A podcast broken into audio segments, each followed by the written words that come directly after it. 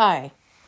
This episode concerns not physical violence, but threats of physical violence, and also uh, manipulation and fear. If those are triggers for you, um, perhaps you would like to skip this episode. Thank you.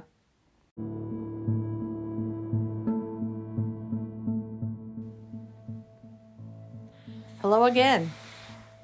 During our last episode, I made a little departure from the usual straight narrative format to what I call establishing patterns of behavior that were typical for my ex. Far from being a laundry list of complaints, it is a truly necessary step in telling my story. I realize, of course, that storytelling makes for a better episode, but as I move forward, I believe you may discover the truth of how very little there was in the way of change in these narcissistic behaviors. Not over time, not as decades passed, and as maturity should have set in, but didn't. I think this is key to what makes life with a narcissist so infuriating. You would expect and imagine a course of anyone's behavior in a relationship to change slightly, whether that be a marriage, a friendship, or something else. My guess is that it's in marriage you would anticipate the greatest change, especially if you married young and you stayed together for decades.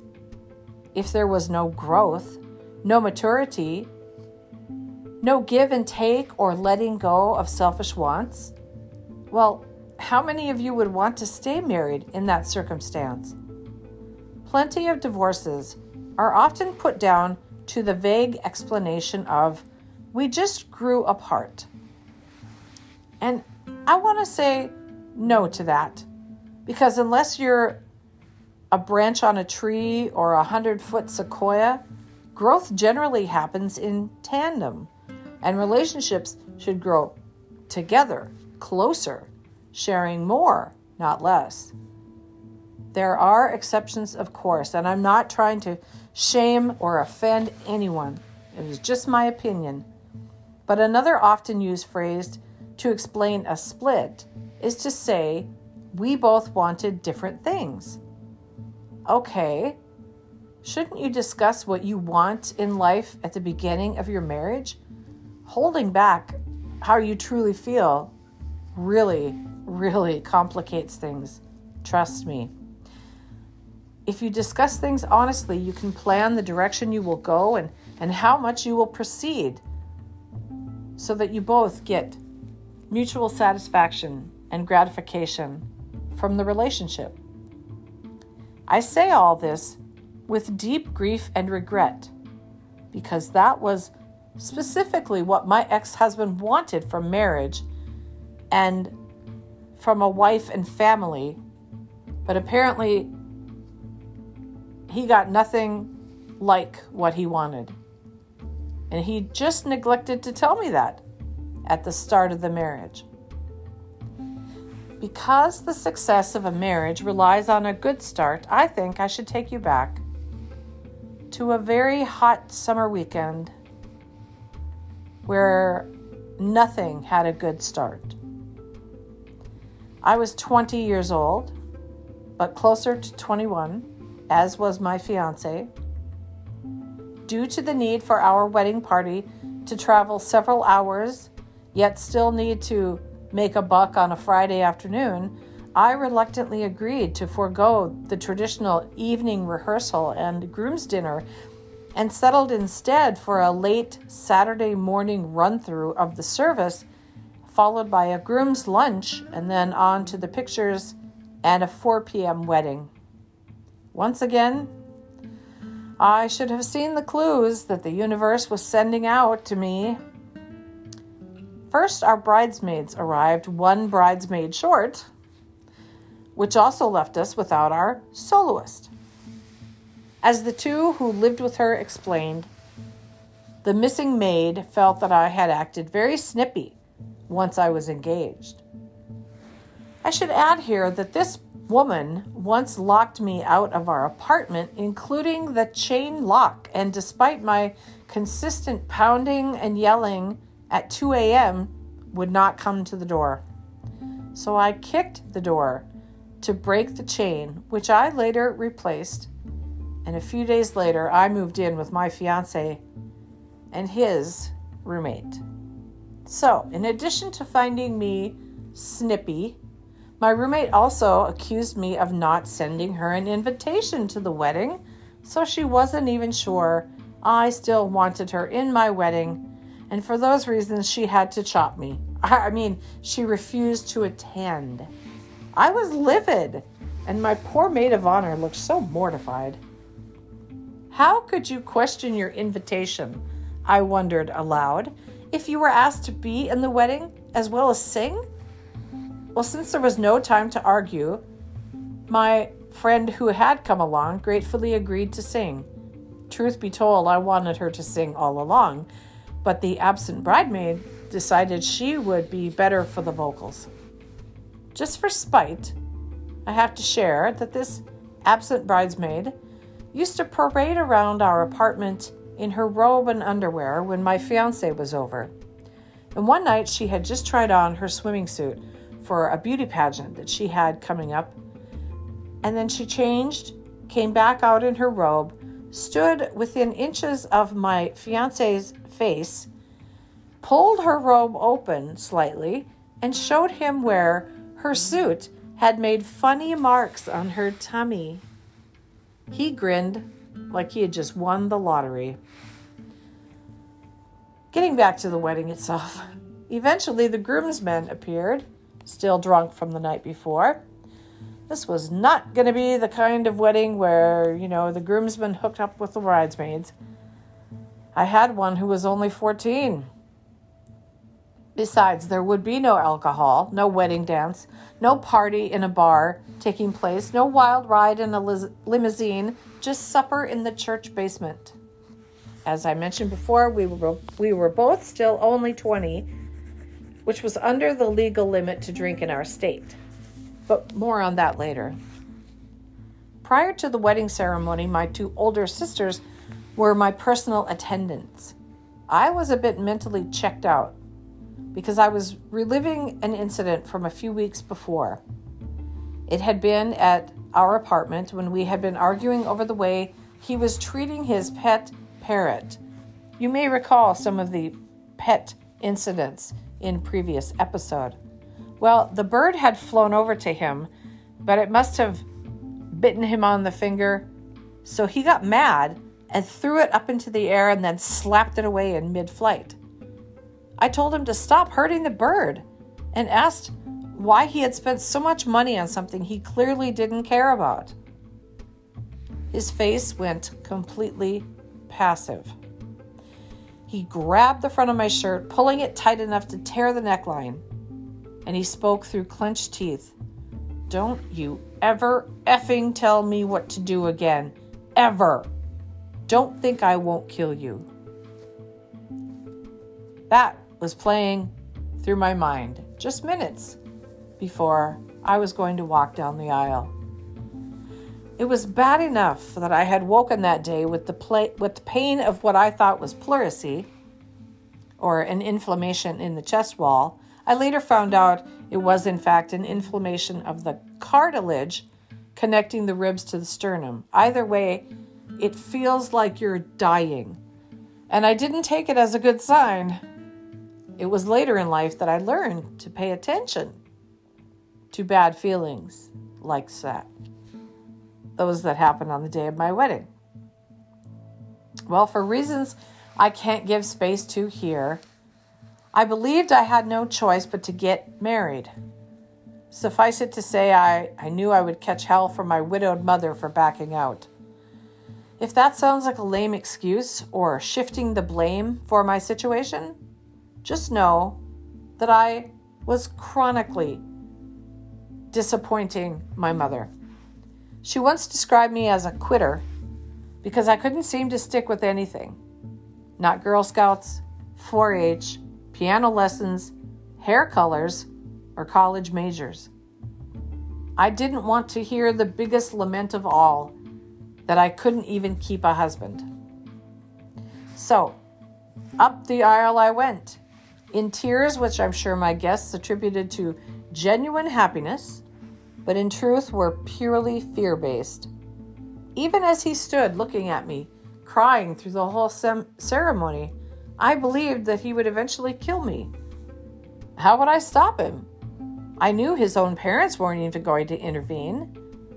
I also made a choice at that moment that I would never reveal any of the painful or scary parts of my marriage to anyone in my family, and I never did until after my divorce.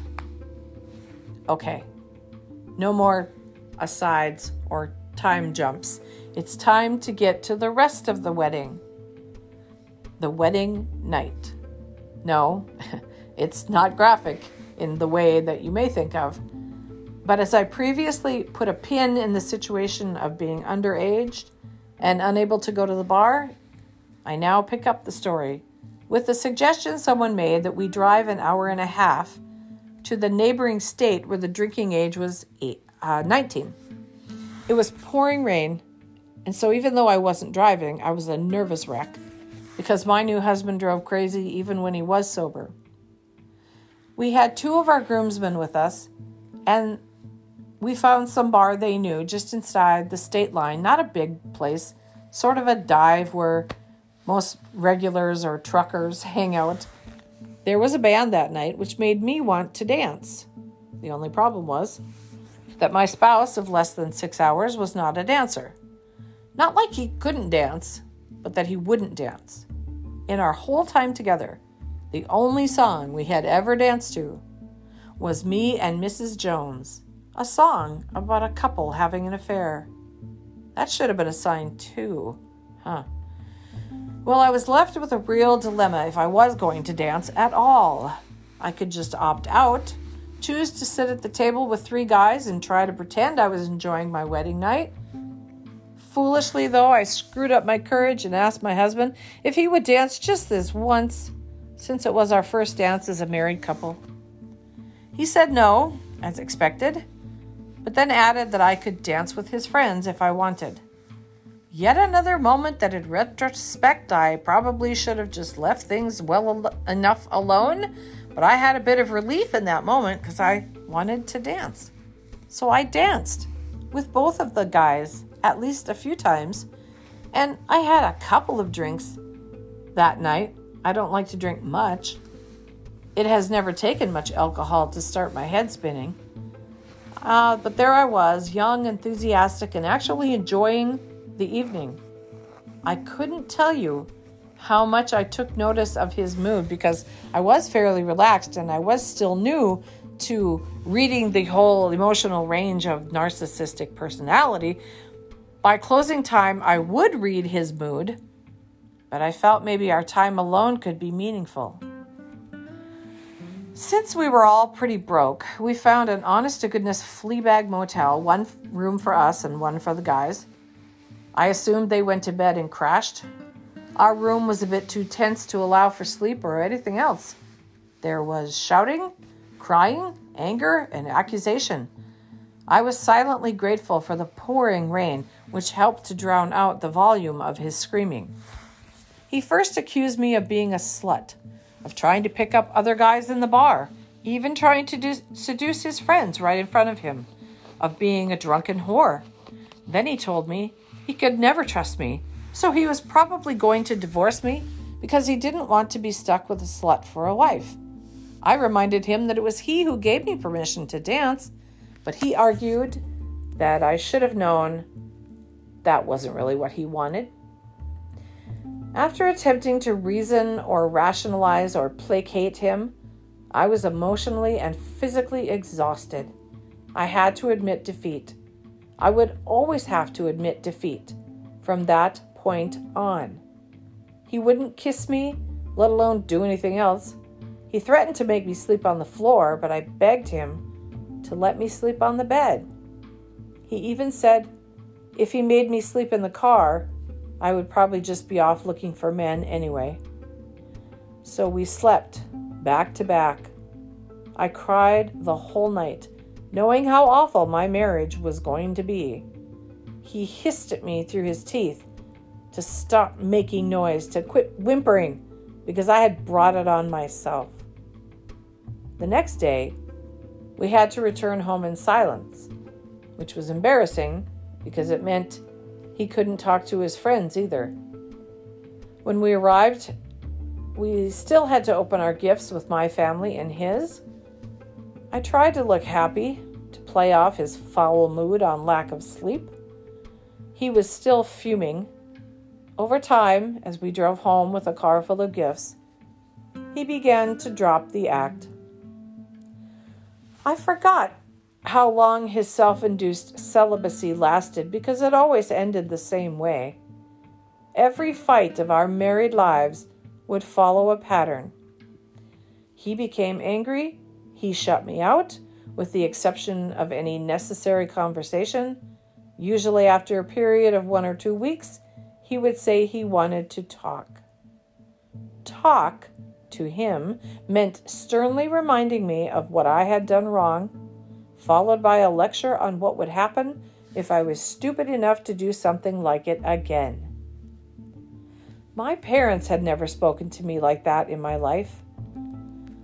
I remember so few times my father ang- was angry, I don't even have a clear memory of the time.